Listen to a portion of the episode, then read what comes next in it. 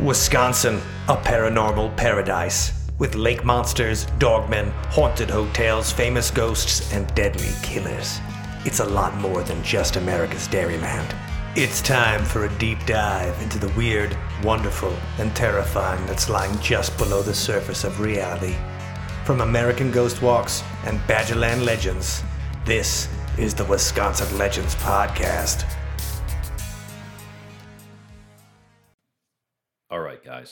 Before we get started in today's episode, I want to give you two notes. First, we get really dark in this episode. We discuss themes like child death and ritual child sacrifice. So, if you're sensitive to those topics, you got young kids around, probably not the best episode for you. Second, after the episode, there's a special segment that you won't want to miss. All right, let's get into the show. Welcome to the Wisconsin Legends Podcast. This is Mike Huberty with American Ghost Walks, and I am joined by. Jeff Finup, Badgerland Legends. And today we've got a really special guest for you from the Waukesha Ghost Walk. We've got Josh Hughes, our fantastic Waukesha guide. Yes, thank you for the wonderful intro. Josh, people here have already heard about how I got into the paranormal, how Jeff got interested in the beginning. How did you get interested in the weirder side of the world? Well, it all really started from some experiences I had as a young kid at my home in Waukesha. And that really led me down a path of anything weird, just trying to learn more, discover what it is, and that's led me now to my house where I live in Waukesha with my wife. So you're a lifelong Waukesha resident?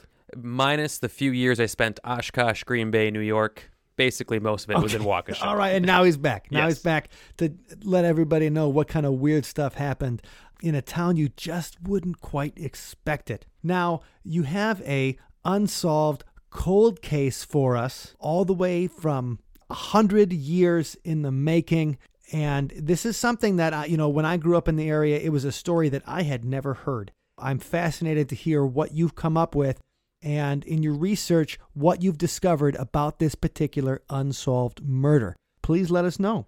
This is one of the stories that when I first started doing the ghost walks, when he first hired me, I was like, hey, Mike, did you hear about the little kid that died in the pond? And you're like, yeah, little Lord Fauntleroy. Of course I've heard of him, right? and I, I thought I had like this golden nugget that I was presenting to you, but you're like, yeah, everybody knows about that. The thing is, not everybody has ever heard about this story. A lot of lifelong Waukesha residents are like, oh my God. It started about 100 years ago on March 8th, 1921, when a, a worker at the O'Laughlin Stone Company was just going to work for the morning and he stumbles upon this dead body in the pond. So this would have been a retention pond for the quarry. Correct. The quarry at that time would not have been that deep. This was a retention pond nearby. And if you're familiar with Waukesha, if you live there now, if you go through there, it's the big quarry that's just beyond the airport. You really you can't miss it. It's right there. So it's still here today. It's still a place you can Right, go and check right. out. Do they still dig up stones and stuff Yep, there? uh, still an active quarry. It's under a different name now, but I did reach out to them to see if I could get a tour, just kind of see where everything happened, and they haven't responded yet. okay. So maybe when they hear the podcast, they'll let me inside the gates. All right, we hope. Basically, this worker finds this little body floating in the pond. He runs back to the company office, and that's when they phone the sheriff. So the sheriff comes down with the coroner, and they drove over to the quarry pond. When they were doing a little more digging in the area, they decided they had to call in the Milwaukee Police Department to conduct a wide search and to possibly identify who this little child was dead in the pond. Just for the uninitiated, how far is Waukesha from Milwaukee? So Waukesha today is probably a 20 25 minute drive. Back then, you know, it could have been close to an hour. 'cause- Right. So before the interstates came in, because right now, if you're going on, you know, like I 94 or whatever, you can get from downtown Milwaukee to downtown Waukesha in about 20 minutes without traffic or right, anything. right. It's a good question because back then this is a, a big deal of okay, we got to call the Milwaukee Police Department. That's probably going to be maybe an hour one way to get there. They call the police out. They're trying to find any clues as to who this little dead boy is. Now, they did make note of his physical features, which no longer seem to exist. As I reached out to the, Mo- the Waukesha Police Department and the Waukesha Sheriff's Department, they basically, quote unquote, said our record keeping was not that good back then. So I'm sorry, but we don't have anything from before 1944, which different time, right? It's a hundred years, so Right. can give them a, a little bit of a break there. which most of my stories take place before the 40s. So we're not going to steal any evidence from the Waukesha evidence locker, unfortunately. Right, right. Uh, they did note that the boy was likely between the age of five and seven years old, quite short, less than four feet tall. He had blonde hair and brown eyes. Now, the child didn't appear to be malnourished, and there was no physical marks of abuse on his body. But what did capture the police and thereafter the nation's attention was his very strange attire. He was dressed in a blouse, a button up shirt, a gray sweater from the, at the time, very expensive Bradley Knitting Company. Uh, he was wearing underwear, black stockings, and patent leather shoes. You can kind of paint the picture that this boy was very well dressed. Maybe he was from money or a very well to do family. A boy like this turns up. He's of means. Mm-hmm. It seems like he'd been prominent in a community of some sort, and somebody would come looking for him. Correct. You think that people are going to miss this kid, right? It's not just some random bum off the street. Well, right, and if it was just some kind of random murder or, you know, they were trying to get rid of him, why bother with the nice clothing? You know, that that could be something you could resell. That could be, you know, I mean, maybe for the evidence or whatever. Right, But right. why bother dressing him so nicely if you're just going to kill him and throw him in the quarry where you hope that no one will ever see him? Right. Already very suspicious, right? And the police knew that when they first found the boy. When the newspaper reporters got sight of the child, they read the police file, they dubbed this mystery dead boy Little Lord Fauntleroy. And it's taken me years to be able to pronounce that name right. But Little Lord Fauntleroy was named after this lavish character featured at the time in a hugely popular piece of sentimental fiction. The book was by Frances Hodgson Burnett. From what I've been told, the people that have read the book, I guess kind of similar to Matilda, a little kid that gets into antics, right? But then also the idea, I think that the things he was wearing comes from the story is that it's like an American boy that learns that he's got a, an English title. Right. So then he goes over to the UK and the, it's like King Ralph with John Goodman. You guys remember that movie where he find that John Goodman is like an American slob and he finds out that actually uh, he's in line to the British throne and goes over there and makes jokes about the food like spotted dick. And the idea is the vulgar American coming over to the high class aristocracy of England. And that's a little bit of a little Lord Fauntleroy, and it's a popular thing. You have this idea of this kid dressed in high society, but he's found in a place where you just you dump a derelict. Right. Yeah. So I guess in hindsight, it's almost as if they were poking a little fun at this boy. To me, when I first heard the story, I thought that it was a little like oh, that, it was a little mocking, Right. uh, or a little cavalier for the tragedy and seriousness of a dead child. Right. And really, after that, there was not much else to be written about this strange dead boy that was in Waukesha. As as they did a little more further investigation, they weren't quite sure how long he had been in this pond. They estimated between a week and six months. Well, and you think he's found in March, right? So if he's March found in eighth is when he was found. Yeah, so he's found in March. So the water could have been cold, maybe frozen for a while. Maybe preserved him a little bit. Preserved him a little bit better than if he's found in August. Right. Yeah, that's true. And, and really, besides suggesting that he came for money based on the attire, police were at a loss for who this kid was. This is where the story gets interesting, trying to figure out who little Lord Fauntleroy was. So, in an attempt to gather some information, the police put him on display at a local funeral home. Now, that building still exists to this day. It used to be a funeral home and a crematorium, but now I believe it is a law office and a hair salon. Every time I pass it on the Waukesha tour, I point out this is where the boy was hmm. when it was the funeral home. Sounds like a place ripe for ghost hunting. I wonder if the lawyers in the office realize what the origins of the building were. Well, yeah, I mean, with typical funeral homes, occasionally there can be a spirit that still hangs out after many years. Well, and if the lawyers won't talk about it, you know the girls at the hair salon will. Oh. Every every time I get my hair done and they ask what I do and I go in, they're like, "Well, let me tell you about what happened to me." And I'm like, "Excellent." What is it with hairdressers and ghost stories? Because whenever I say, "Oh yeah, I'm doing something in paranormal," they always have an anecdote for me. They must just be a little more plugged in. That's funny you say that. I just went to a, a new hairdresser, and my wife's been going to him for years. And when he found out I was into this stuff, he's like, "Oh yeah, I I know this gay witch that lives in Milwaukee. You really got to meet him. He's the most interesting character." And every time I go get my hair cut now, we talk about the gay witch in Milwaukee, who self-proclaimed gay witch. I didn't give them that title. Sounds good. I want to meet the gay witch in Milwaukee. We'll have to bring him on for his own Wisconsin legend. Sounds like Allison and T need to hook up with him for the Milwaukee tour. I agree. That I could- agree. that could be interesting. So, as this little Lord Fauntleroy is displayed in the funeral home window, the public is invited to come on in and do you know who this kid is, right? And while many people came to see him, no one could offer up any more information. The case goes cold for quite some time until a quarry worker comes up with some more information. Now, he gave the police their very first lead on who the identity of Fauntleroy might be and he had said a couple weeks prior he had witnessed a young woman in a red sweater wandering aimlessly throughout the pond. As he approached this woman, exactly what are you doing here? She anxiously inquired about whether he had seen a little boy in the neighborhood. Now, this quarry worker added that the woman in red then joined a male companion and they drove away in their car. That seems to be a really good tip right there. You got a woman looking for a boy. There's another guy there. She's anxious about it. He says we didn't see anybody, and they get in the car. Right. Do we know in the timeline from when the boy's body was discovered that this other quarry worker came about with this story? So now he stated this was about five weeks before the corpse was found. And when did he come forward with the information after? So, from my notes, it looks like it isn't quite noted when this quarry worker came forward with the information. It could have been a couple weeks, it could have been a month after. The couple was never located by police. I'm sure it would have been close to impossible to find a woman in a red sweater, right?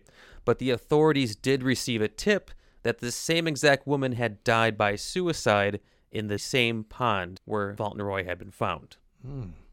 So what they did was they set off dynamite in the water in hopes that the explosion would bring another corpse to the surface, but despite their efforts, they didn't find any more bodies in that pond. I love that that was their solution to it. So it's like, here's what we could do. We could dredge the pond. We could look around. Instead, we're just gonna blow something up. right, and hope a body comes up Hope a body unharmed. pops out. Well, it's quarry, so they're stocked with dynamite, so it Right. seems like the logical solution. Yeah, Right? no, but that's just great. They're like, well, you know, we could. They used to have mystical means of doing that. There was a guy on the St. Croix River in Minnesota near Stillwater who they would call Fisherman John, and his specialty was finding bodies in the St. Croix River because so many people, their relatives were lumberjacks or their sons or their husbands, and people would just disappear without a trace. They would do things like put mercury quicksilver, they would put that in bread and put it in the water and see if it would pop up in a certain area, and that was supposed to show where the dead body was. And Fisherman John, like, he had a business card that he was the finder of lost bodies. They should have called him out to Waukesha instead of using dynamite. Right. I think he was just dead by that point because I think he died in the early 1900s. Sure. And I'm Okay, sure he okay. had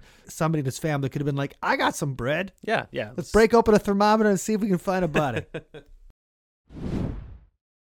the detectives, their only theory as to what this couple was doing there is that they sent their little Fauntleroy boy off to play while they made love in the car and that he had tragically fallen into the pond and drowned. They quickly dismissed this theory when the coroner's examination revealed that the body had a deep cut on the head, which indicated Fauntleroy had been beaten, slashed, whatever on the head with a blunt object before presuming thrown into the pond. They also revealed that he had very little water in his lungs, which means he was most likely dead before he was thrown into the quarry. I like how their first their their first theory is that oh yeah, well you know what happened. The couple was doing it, and then they just sent the boy off, and he fell in. Right. Yeah, just go wander off by the quarry there, Yeah, Fauntleroy. and anybody who grew up in Waukesha knows that you're supposed to go to the missile silo if you want to make out. Guilty. Yes, uh, guilty in high school. It was a creepy place to go in Waukesha, and you know, but Right. they're making that into a very nice outdoor space now. Oh, okay. Yeah, so it's going to be a cool place to go. And then you go down to raise grain. It's going to be a very nice area. So- All right. Well, um, I hope they keep the parking lot.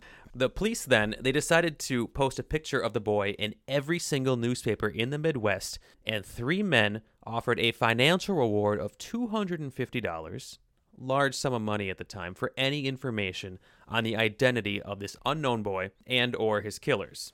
Nothing came out of that. They then raised their reward to $1,000 and still there was nothing on who Fauntleroy might be or who killed him. It seemed the case would close until the owner of a local department store in Waukesha insisted to police that he had sold the clothes that were on little Lord Fauntleroy when he was found dead in the pond. And he says he sold these clothes in January. So now you can kind of narrow down that timeline of, I think they said a week up to six months down to maybe three or so months. Sure. But there was no way to determine who actually bought the clothing. There were no receipts. I mean, if there's no police reports back then, there's probably not good receipt keeping. Well, and David Dobrik, the place that he owned was called Liberty Department Store. And that sounds like a Waukesha department store. Oh, like they would Waukesha. name it- So many department stores back then. right. And uh, Liberty, I mean, it's right after World War One, and I think somebody today would probably still name their Waukesha department store Liberty or Freedom or like pull my guns out of my cold dead hands kind of thing. you know, I did a, a tour of Waukesha during the preservation days, and there was a woman, probably she was close to 80, in a nice old Victorian era dress, and she pointed out every single dry goods store and department store that she went to as a kid. And he just had no idea that there was that much business in downtown Waukesha uh, as late as the 70s. And then Waukesha kind of went through a, a downtime in the 90s, but now it's rejuvenating again. It's what- becoming a fun place to go to again. It's a really fun place to go to when you guys go on the Waukesha Ghost Walk. That's what makes right? it really happening special. this summer. the Beatles bar, Let It Be, will be open then. It's going to be a really fun time. Good, good. Well, Okay. let's hope they don't find any more dead kids.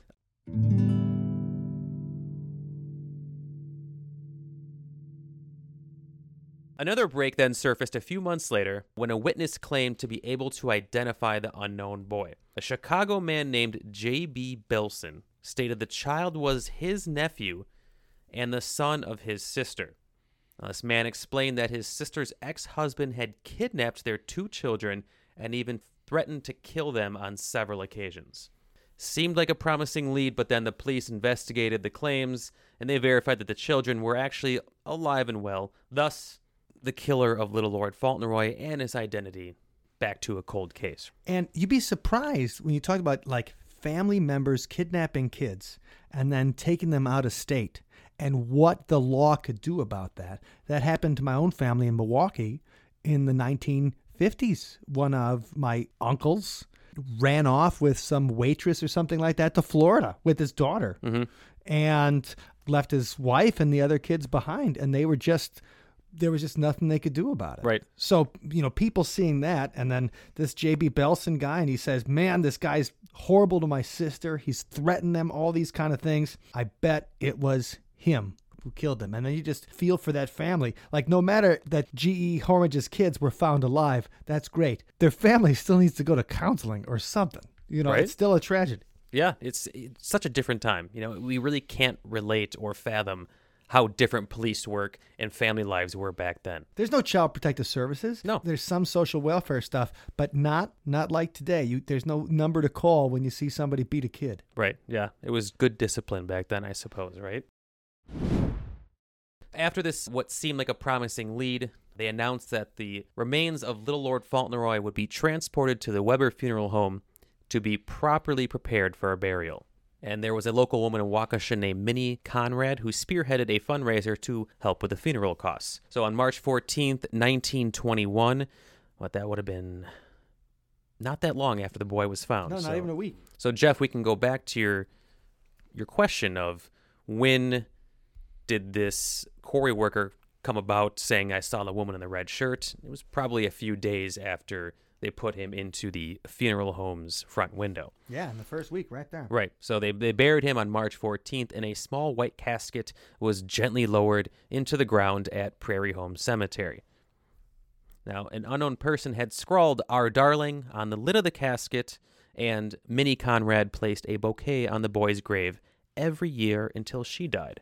I did find a newspaper article talking more about Mrs. Conrad. She recalls the day that she found out they found a dead child in the quarry. And she says that someone came into the store I was working at and said that they found a little boy who had been murdered in the quarry. And she went to look at the little boy, and her heart filled with pity. I thought my own little grandsons could have been this boy, and I felt sorry that he would have to be buried in a public cemetery. So that's when she raised the money. I think she said it was $170 for the outfit and uh, the casket. And that's when they buried him in Prairie Home Cemetery. Every year on March 8th, Mrs. Conrad had a pilgrimage where she would go up to the gravestone and put flowers on there to pay honor to little Lord Fauntleroy. Now, her last pilgrimage was in 1940, and she recalls it was a very snowy and cold day, but she made the journey to visit this unknown boy. And that same day, she repeated her hopes for the future. If I can only live long enough to hear the murderer of that boy confess and get what's coming to him, I have a feeling that someday he will come to my door and tell me why he did it. Unfortunately, that never happened. She passed away and she was buried right next to the unknown boy. Beautiful story. It's nice to see someone with so much heart for someone that she had no idea who even was. We probably wouldn't know the story without Minnie Conrad keeping the memory alive.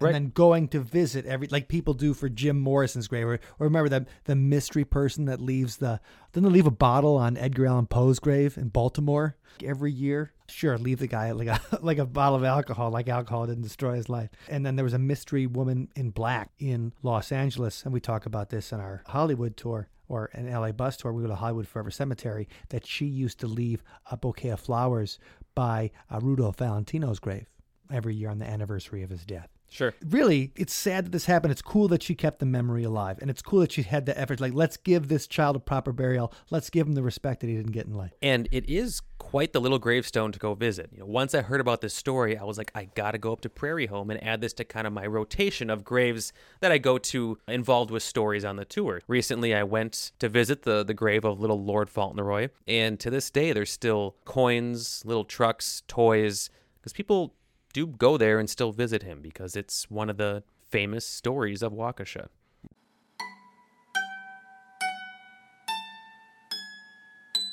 So, really, this story goes cold for about 20 years. And you've got Mrs. Conrad visiting him, and there seems to be a strange epilogue that occurred in 1949.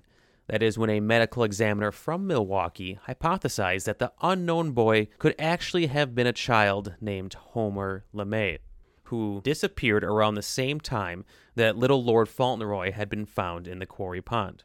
Now, Homer's father, Edmund, was questioned after his son's continued absence, but Edmund stated that Homer had been adopted by a Chicago couple in 1921. LeMay claimed that they had taken the boy to Argentina, of all places, right? And later sent a clipping to him that alleged the boy was killed in an automobile accident. Now, if it's believable enough that a Chicago couple adopted your kid, then they went to Argentina and then they said, hey, actually, he died in a car accident. That's a few red flags going off, right? Yeah, and here's the newspaper. Don't bother coming to the funeral. They could have sent him a telegraph. They could have called him at that point, right? Something, anything that your son is now dead in Argentina, right? It just gets a bit bizarre. And the Milwaukee police investigated this. They actually sent a detective to Argentina, but found no proof to validate that these claims, including a newspaper article, nothing was found that could say Homer LeMay died in Argentina. But what's even weirder than that is that Edmund LeMay his wife went missing, uh, and he says she ran off and that there was no foul play suspected. And they actually ended up searching the same quarry where the body of little Lord Fauntleroy was found. But again, they, they found no more bodies in that pond. So it's just bizarre that this Edmund character, his son goes missing, and then his wife goes missing. Perhaps he has a history of getting rid of people he doesn't want around in his life anymore. Yeah. And to play devil's advocate for Edmund, his wife, maybe he wasn't a straight shooter, and maybe his wife did up and leave him. Mm-hmm. But it is highly suspect that both his wife and his son went missing in succession. Right. Well, I mean, if just like devil's advocate here, I don't know Edmund or whatever, and I'm not, uh, you know, the, the prosecutor. But what do you do in 1921 as a single father if your wife up and leaves, takes off, and you don't know what to do with your kid. Maybe he didn't know how to take care of a kid. Maybe he didn't have enough family himself. And so he says, Well, I want to give this boy a mother and a father. And so he the kid gets adopted by a Chicago couple. But there's gotta be some kind of you figure there'd be some kind of records. Now this is Right. 20 28, 29 years later. So this is happening in 1949. And the original case happened, they, they find the body in 1921. So say this is in 1920. So it's almost 30 years later. And you would think that they'd be able to find some adoption records at like a church or something. Right. And, and but the cops come up empty handed. They said they got to Argentina. Imagine getting that assignment. Hey, Jones, you're going to Argentina. Find a newspaper. Uh, bring some good cigars back too, right? Right. You hope that the guy spoke Spanish. I will say, in maybe accusing Edmund a bit more, when Oh, yeah, let's fry him. Yeah, well, when Fauntleroy was being displayed in the funeral home, they actually took a few photos of him, which don't really seem to exist anymore. And when they reopened this case in 1949, they compared the photo of Homer LeMay and Little Lord Fauntleroy, and they showed them to people who were around during that time, and they said that's the same exact kid. We've got eyewitnesses that have seen the body, have seen the photos, which Jeff does have, and they basically said that's the kid. But there was no evidence that they could prosecute Edmund with. Right. You still have to have a case against him, and this everything's still circumstantial until you have that. Yeah, and they even wanted to exhume the body to see if this was the same child. However, the the sheriff and the coroner decided not to do that and to ultimately let little Lord Fauntleroy rest in peace. He is still there to this day. Simple little tombstone, unknown boy found in O'Laughlin Quarry, Waukesha, Wisconsin, March 8th, 1921. You know, and you can see that the pictures that they put in the newspaper of him, they're very 1920s. The things he's wearing, striped rompers. Black stockings. Yeah.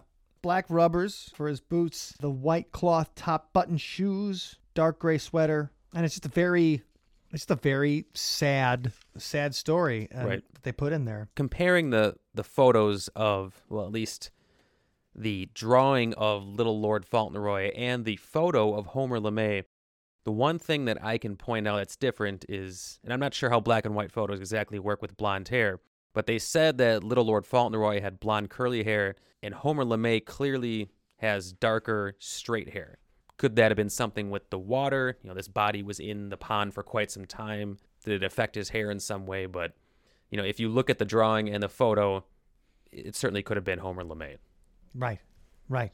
Edmund LeMay ended up living until 1981 in the Milwaukee area, and he like he had another family, right? He had a, got remarried, I think, a few times. Uh, he had a whole new family. If you're trying to convict somebody of this, you could maybe presume that Edmund got rid of his wife, got rid of his son, and started all over again. what that means though is if they uh, exhumed little Lord Fauntleroy's body now, they could do a DNA check. You could certainly do a DNA check because the LeMay family still has people living to this day. Distant relatives, perhaps. Right, and whether they want their dad or their grandfather, whatever he put Right, through the ringer or that. But I would think even H.H. H. Holmes' great great grandson or whatever, he wanted to know. Like he had the body exhumed for Right. the TV show. Right. And so you think somebody would come up with enough money and be like, hey, do the test. There's even a change.org petition that people can sign to demand exhuming the body. Not that the Waukesha sheriff or whatever, the police department's going to be like, okay, but they, with enough people are interested, they might be eventually able to hopefully settle something or at least find some relatives. Because if they find some relatives of this kid, well, then you might be able to have an idea who the who it was. And then finally, after a hundred years, we can put a name to this tragic case. Right. And it's on the outside, we're interested in this story because it's very different, right? It's very tragic. And we certainly want to find out who Fauntleroy was and maybe who did this to him. But then if you dig that body up and you find somebody who doesn't want to relive these memories or doesn't want to know this was my relative, then you're kind of messing with history, right? Yeah. And it's it's a very fine line that You want to leave the dead rest in peace, but also you feel like there might be some closure just for if you believe in a soul or spirit that this at least there was some justice historically right. to identifying this unknown boy and giving him a more prominent burial. So I think I could see how it'd be controversial, but I Right. think ultimately it'd probably be the right move. Yeah, wouldn't it be nice to put a name to that instead of just being on your tombstone, unknown boy. Yeah. We can certainly we have the means today to find out who he was. And I, I'm sure that would put his soul to rest. Somebody else that was trying to put his soul to rest a few years ago was a psychic by the name of Marie St. Clair. And she did what she calls a psychic investigation into the little Lord Fauntleroy case. And that's a remote viewing thing where she tries to get into the head of the murder victim and kind of see what happened. And she kind of wrote down a lot of the stuff that she saw. And she writes it in first person. Let me read you a little example. I'm in a house in a fancy parlor with lots of expensive furniture and a huge fireplace. The walls are pale. A wild navy colored carpet with a red, blue, and yellow leaf or floral pattern covers the floor. Overall, the vision is somewhat blurry. Now I'm walking down a long hall. The same carpet covers the floor, and there's an ornate stairway at the end of which faces away from me. I must be at the back of the house. I see a slim man in a dark suit, neatly dressed, with short hair. He has an immaculate appearance. His face is long and his eyes are dark. He looks young, and then he looks old. He's at a desk before a typewriter or other machine. Maybe it's a sewing machine. I can't make it out too well. The scene shifts. I see this man in a bathroom with an old style sink and tub, then the view of a long hall again. And then she kind of goes into the different things. It's a grand home. It's got a big stairway. There's a parlor. And she sees the man above her. The wall is covered with trophies. She thinks they indicate success, that maybe he's rich, he's into politics, or maybe he's a businessman. And then she kind of just grows to this psychic vision. She gets to the point where they enter a woods. And I return to the woods where the man stands on the hill.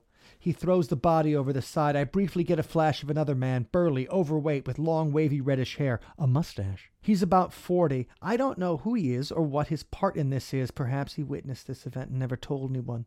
I see the boy's dead body lying in a rocky cove or cavern like area on a thick bed of leaves. More leaves are all around him. I'm guessing that the water washes his body out from his resting place during the spring, as he was found in March. Well, that doesn't work, really, because how would water from the quarry reach some kind of forested area? It's in a limestone quarry. If they left him in the forest, it wouldn't just kind of wash in there and wash away a body. Well, I mean, it is a forested area, and specifically back then, there would have been many more trees. Perhaps the quarry wasn't that deep at that time, so Okay. maybe, maybe. He left Maybe. maybe okay. So maybe psychic Marie Claire. She's onto something here. Right. Well, and then she's. I'm sure the man who lived in the big house killed him. I think the boy is his child and he's unwanted. I'm back at the mansion. I drift to another scene and an old woman, the one I saw in a wheelchair earlier, sits and cries. I see the boy and he's in a simple house. Then he's sitting outside near the tower of the brick mansion. He cries alone and no one comes to his aid.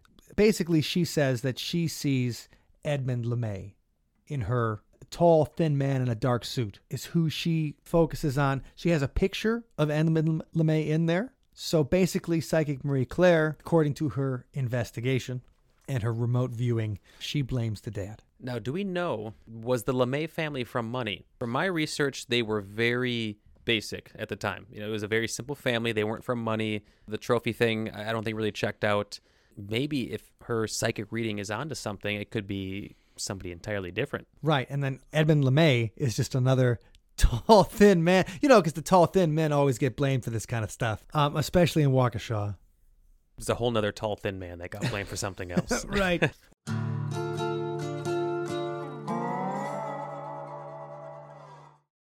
Let's say it was Edmund LeMay that kills his kid, or anybody, that it wasn't some kind of murder that was not like we think of murders today. We think of somebody uh, killing a kid today. We think of like the guy that abducted Adam Walsh, kidnapped him and, and abused him and, and killed him. You, you think of someone that's got a van with no windows saying, Hey kids, I got some candy, come on in here and, and kills them. So we think of these kind of psychos as murderers. That's not really who kills kids. oh, This is Dr. Philip J. Resnick, and he did a lot of the studies and work on child murder back in the late 60s, and, he's still working on it. And this is from his filicide in the United States in the Indian Journal of Psychiatry in 2016. So, filicide means killing your children. The United States has the highest rate of child murder among developed nations. The most common perpetrator of child homicide is a parent. In infancy, the U.S. rate of homicide is 8 for every 100,000, several times higher than Canada at 2.9 per 100,000. About 2.5 of homicide arrests in the United States are for parents who have killed their children. 2.5%, two and a half out of 100 homicide arrests are for parents that kill their children. This amounts to about 500 a year. The rates of child homicide decrease with the child's age, so the younger the kid, the more likely they'll be the kid by their parents. So he goes back in his initial study, and this is from Child Murder and Mental Illness in Parents Implications for Psychiatrists by Dr. Resnick and Hatters Friedman, MD, and this is in the Journal of Clinical Psychiatry. Parents kill their children for five major reasons fatal maltreatment, altruistic, they're acutely psychotic, it's an unwanted child, or spousal revenge. Fatal maltreatment deaths occurs at the end result of child abuse, neglect, or factitious disorder by proxy. That's Munchausen, like the Sixth Sense. Remember the mom in the Sixth Sense was mm-hmm. poisoning the kid? So it's Munchausen by proxy, or it's when people beat their kids and neglect. So that's when they die because the parents are jerks. And I mean, I guess if you kill your kid, you're a jerk no matter what. In altruistic cases, the parents kill out of love, believing that death is in their child's best interest. That can occur in psychosis or depression, or when a child is terminally ill, like they're going to die anyway, or they have some kind of cancer. Well, so could, on a theory there, if this was from a not so well to do family and they thought that the child was supposed to die or had cancer and this is how you're going to go, could they have dressed him up in a very fancy outfit, killed him, and thrown him in the pond as like a burial ritual? Well, when we talk about the amount of homicides that happen of children, it's not the guy in the van. Mm-hmm. The vast majority are the parents. There's parents who acutely psychotic kill their child for no rational reason. That's when somebody's having, let's say they're schizophrenic and they start hearing voices that Satan's in the kids. That, I mean, that's happened. Remember Andrea Yates in early 2000s or late 90s? I can't remember. But when she killed all her kids, like five kids, and her husband came home and saw that, that was, she had a psychotic break. And that's something where, you know, that's guilty by reason of insanity.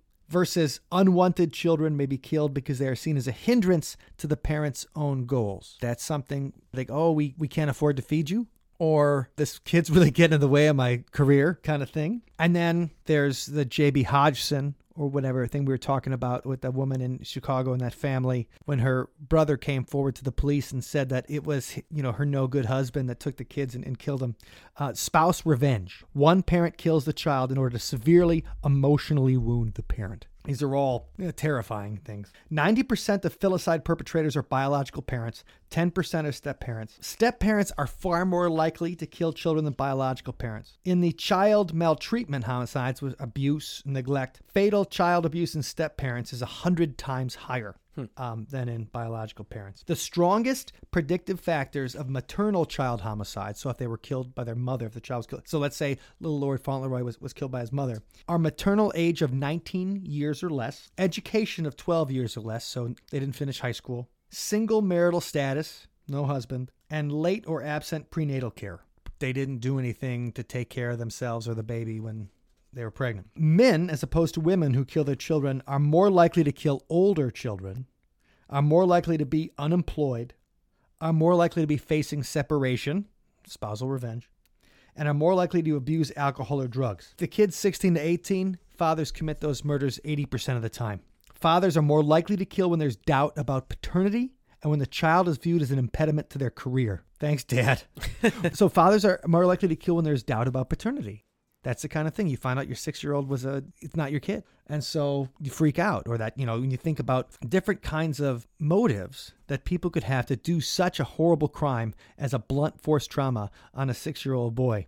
Paramours rarely kill their own children. Let's say you married into a mixed family and there's your stepfather as well as a like there's another kid in there. They more often kill the sons of their predecessors.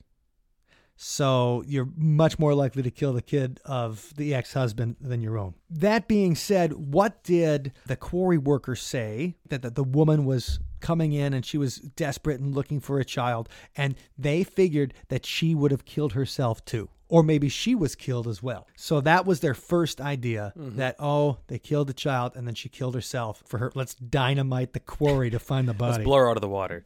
Filicide, suicide, common factors in parents who kill their children themselves. This is again Susan Hatters Friedman, Philip J. Resnick, Deborah Hroida, Carol Holden, and Stephen Knopfsinger. These are all well educated people who have butchered their names. But this is in the Journal of the American Academy of Psychiatry and the Law, January 2005. Resnick reported a relief of tension after altruistic and acutely uh, psychotic filicides. The expulsion of energy after the child's death explains why some parents who had intended filicide suicide to kill their kid themselves then didn't complete the act. Conversely, other parents, quote, upon realization of the gravity of their act, may attempt suicide even when it was not planned unquote in the reported literature a large proportion of filicides are have suicides with them 16 to 29% of mothers and 40 to 60% of fathers who commit killing their children also kill themselves. Fathers' higher rates of filicide suicide are possibly related to the higher male suicide rate in general. In children under five years of age, over 60% are killed by their parents. Meanwhile, the murder rate for U.S. children under five years of age is more than twice the rate of our Canadian neighbors' children of that age. I just thought it was interesting that so many of, you know, they went into immediately looking for that the mother committed suicide if the child did too.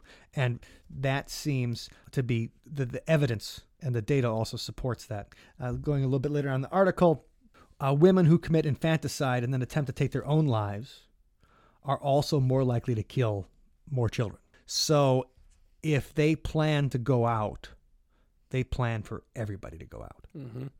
But you know, you're wondering like why we talk about the different reasons that you would kill a child and you say there's the psychotic which is what that's the only one we can assume right? That's the one we always assume like you gotta be crazy if you're gonna do that. Why would you ever do that well that's a very modern interpretation. And and so the altruistic thing we'd say only you know maybe somebody would consider it not I hate to even say this as a parent, somewhat moral, some kind of euthanasia as morally acceptable if your child has some kind of disease. Then they would just be miserable, and so you got to put them out of their misery.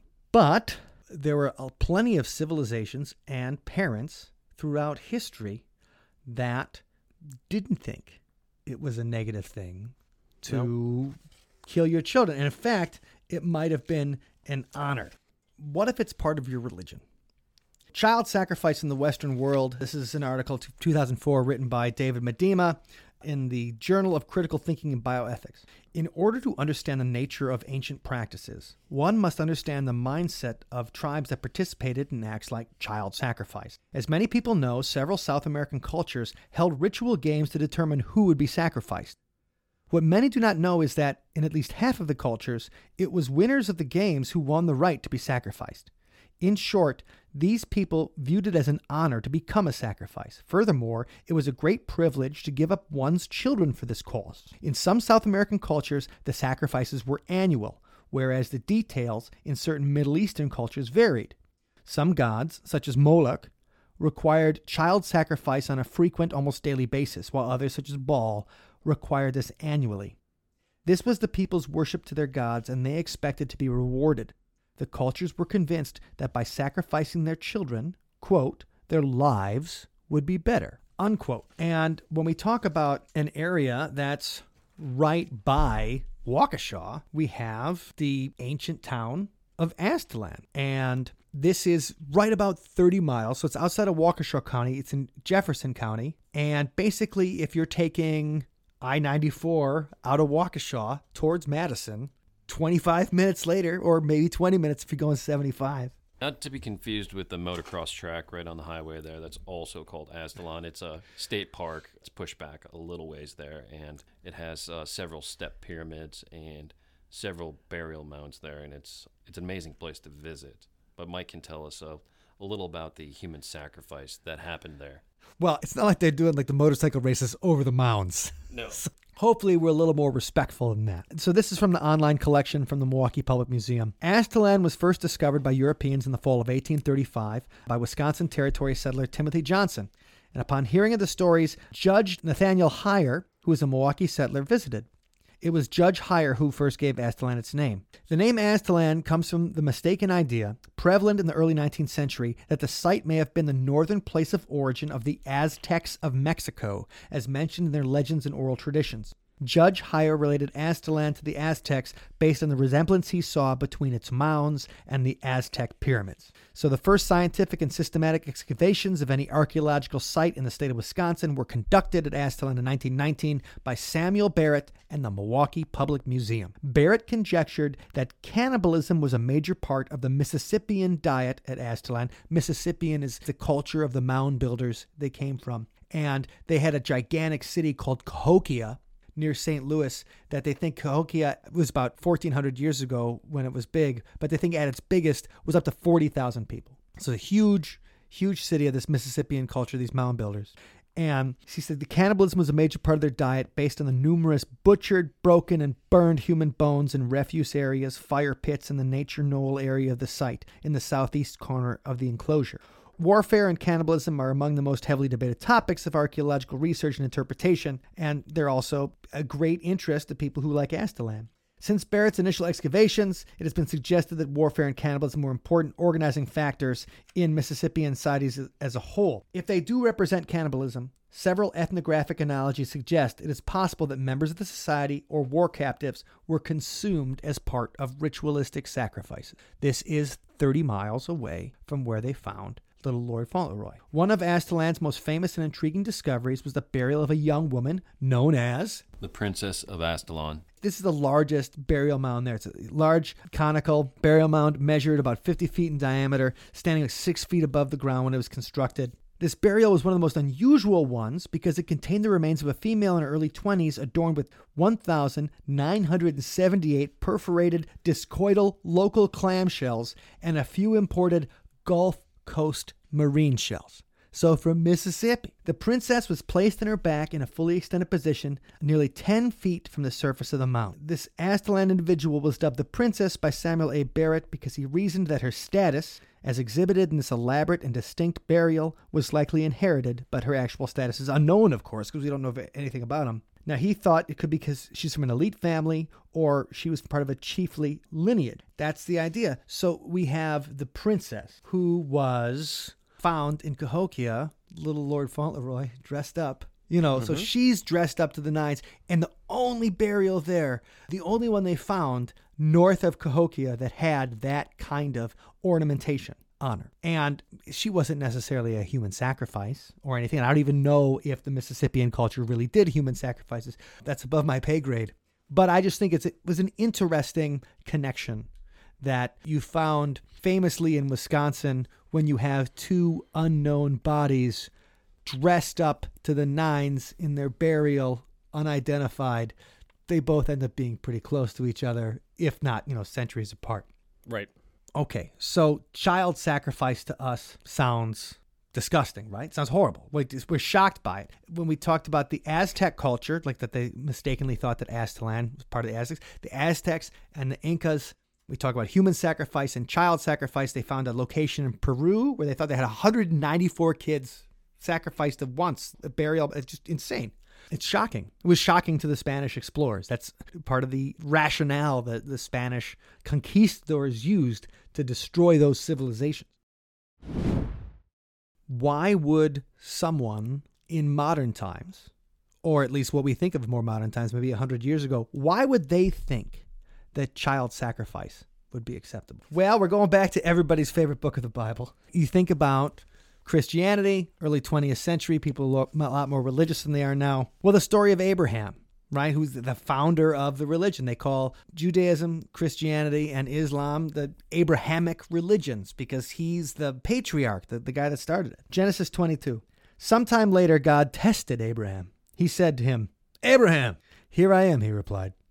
Then God said, Take your son, your only son whom you love, Isaac, and go to the region of Moriah. Sacrifice him there as a burnt offering on a mountain I will show you. Early the next morning, Abraham got up and loaded his donkey. He took with him two of his servants and his son Isaac. When he had cut enough wood for the burnt offering, he set out for the place God had told him about. On the third day, Abraham looked up and saw the place in the distance. He said to his servants, Stay here with the donkey while I and the boy go over there. We will worship and then we will come back to you. So he's already lying to his servants. He's like, no, no, no. This is setting up kind of a hit. God tells him he's got to kill his son. Abraham took the wood for the burnt offering and placed it on his son Isaac, and he himself he carried the fire and the knife. As the two of them went together, Isaac spoke up and said to his dad or his father Abraham, "Father." Yes, my son, Abraham replied. The fire and wood are here, but where is the lamb for the burnt offering? Mm. Abraham answered, God himself will provide the lamb, my son. And the two of them went on together. When they reached the place God had told him about, Abraham built the altar, arranged the wood. He bound his son Isaac and laid him on the altar on top of the wood. Then he reached out his hand and took the knife to slay his son. But the angel of the Lord called out to him from heaven, and said, Abraham, Abraham. Here I am, he replied. Do not lay a hand on the boy, he said. Don't do anything to him. Now I know that you fear God because you have not withheld from me your son, your only son. And then because Abraham was willing to sacrifice his child when God commanded, he feared God so much that here's what the, the angel says The angel of the Lord called to Abraham from heaven a second time and said, I swear by myself, declares the Lord, that because you have done this and have not withheld your son, your only son, I will surely bless you and make your descendants as numerous as the stars in the sky and as the sand on the seashore.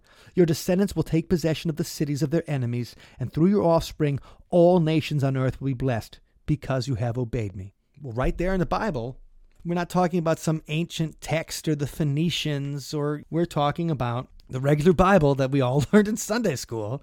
God commands you to kill your kid to be blessed. Right. Why would then somebody who's a little off or who's crazy think that you hate to say crazy because that's not a scientific term, but somebody who is delusional might think they're doing an altruistic thing for their child by sacrificing them. This is coming in from Keith Reyes, the Department of Sociology and Anthropology. This is his dissertation from the University of Texas at El Paso. Filicide as child sacrifice in the Judeo Christian worldview of the United States. Filicide is deemed by American society as one of the most incomprehensible, merciless acts imaginable. Despite its reprehensible nature, over the past 25 years, filicide involving children less than five years of age in the United States has accounted for 61% of all children's deaths, and that is a statistic as of 2005. Contemporary maternal filicide has generally been one of two ways. The perpetrating mother is either mad or bad. The mad mother generally performs filicide as a result of pre existing mental illness, usually brought on by postpartum depression. And the bad mother performs it as a result of being labeled a cold, evil mother who refuses to conform to Western societal standards of mothering. Mothers viewed as mentally ill generally conform to Western societal roles. They serve their homes in expressive roles, emotionally nourishing their children, and subserviently substantiating their husband's role as the authority in the home in line with the Judeo Christian tradition. Okay, subservient wives. Forget that one in my house. but but quite often the mothers in these relationships experience a lack of social support and have minimum social networking outside of their immediate family. These mothers are generally older, married, they don't resent their role. And so this idea that present research neglects the religious institution's ability to create a worldview which orients the action and normative behavior of society's members. And this paper, this guy's dissertation, was research providing a framework that the Judeo Christian religion can create a worldview which simultaneously condemns and legitimates filicide. It doesn't have to be a senseless random act of violence. Rather, it's a consequence of the worldview which defines the sacrificial offering of one's most valued possessions to God as the quintessential act of worship. Okay, that was very dissertation language there. Mm-hmm. But by using the studies and things, you're saying that if we think of these murders uh, or child sacrifices so disgusting and shocking, and sometimes people can think they're doing the right thing, and they don't have to be some kind of, if we say, some kind of primitive religion, some kind of part of some kind of cult that we cannot understand. People can warp their views. They can use the story of Abraham and everything to warp their view and think they're doing something good, even if they're raised in the religion most Americans end up being raised in. Mm-hmm. And we talk about little Lord Fauntleroy and the, and the possible things that could have happened. Was he an unwanted child? He's not neglected because they dressed him up. Is it spousal? It could be spousal revenge. I mean, that's something. Get back at the mom. But why didn't the mom ever come to the police? Unless she was killed and disappeared too. Right. That's Edmund LeMay mm-hmm. right there. Oh, my wife disappeared and my kid died in Argentina. Bye. So not neglected. Edmund LeMay is spousal revenge. The other options, I mean, a crazy person dressed their kid up, acutely psychotic, absolutely is a possibility. But altruistic, which we think of as no way, no way could these things be. Could a child sacrifice someone justify it in their mind? I, I think they could. I think they could. I think with everything you've just presented, yeah, it seems like somebody could, in some way, think this is good that I'm doing. That's just a little bit talking about what could the motives be of the, the murder of the poor, tragic story of the little boy who was found in the Waukesha quarry over a hundred years ago.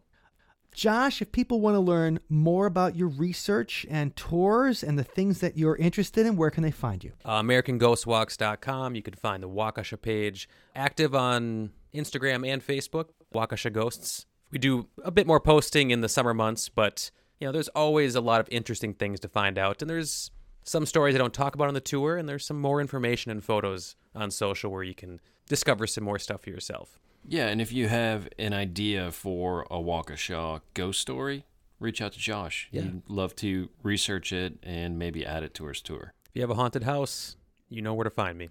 Right. Who are you going to call? Josh. and uh, once that Josh gets the story, I know he'll pass it on to Jeff, and you can find Jeff, and he can share that story statewide at. Badgerland Legends on Instagram and Facebook, badgerlandlegends.com. Fantastic. And you can find American Ghost Walks in seven different states, plus Puerto Rico, all over Wisconsin and Wisconsin Legends. And thank you very much for joining us on this episode, the tragic episode, the story of Little Lord Fauntleroy on Wisconsin Legends Podcast. On March 8th, 2023, Josh and I made a pilgrimage to Prairie Home Cemetery in Waukesha, exactly 102 years after the discovery of his body. We intended to continue that tradition that Minnie Conrad started all those years ago. We visited the grave of the unknown boy and placed flowers on that grave. We tried to make contact with him to see if he'd come through to reveal his identity.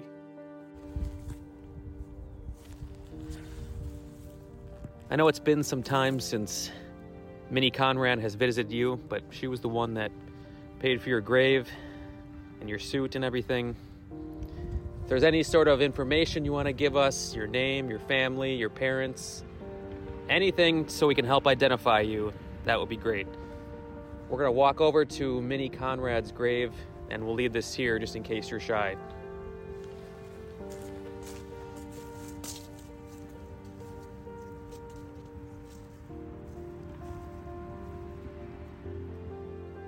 Although it was unclear whether we made contact with the young boy, we intend to keep the tradition alive that Minnie Conrad started all those years ago. We hope the young boy's soul is at rest.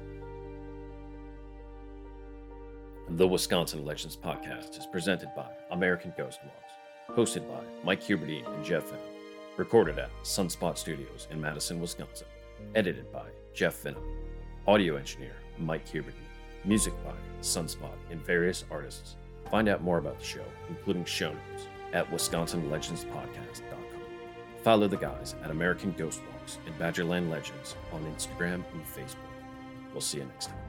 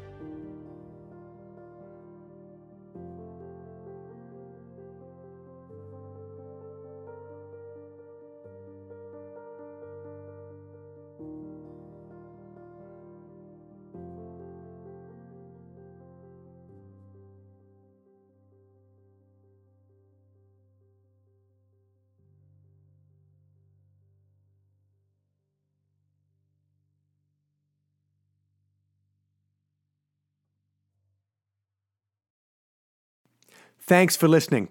If you enjoy Wisconsin paranormal experiences and ghost stories and UFO sightings and monster legends and true history and crime stories just as much as Jeff and I do, then you're going to love the 2023 Milwaukee Paracon happening October 13th to 15th in the Brew City. It's three days of paranormal concerts and parties and activities and ghost tours, but the October 14th Saturday conference that features presentations all about Wisconsin paranormal and some of the best vendors with the most unique products you're going to see all year long.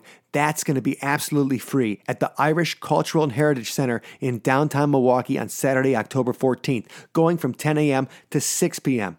And we'll be doing a Wisconsin Legends podcast live at the event. We can't wait to see you. We're going to be diving deep into the mysteries of Milwaukee, and we hope you join us.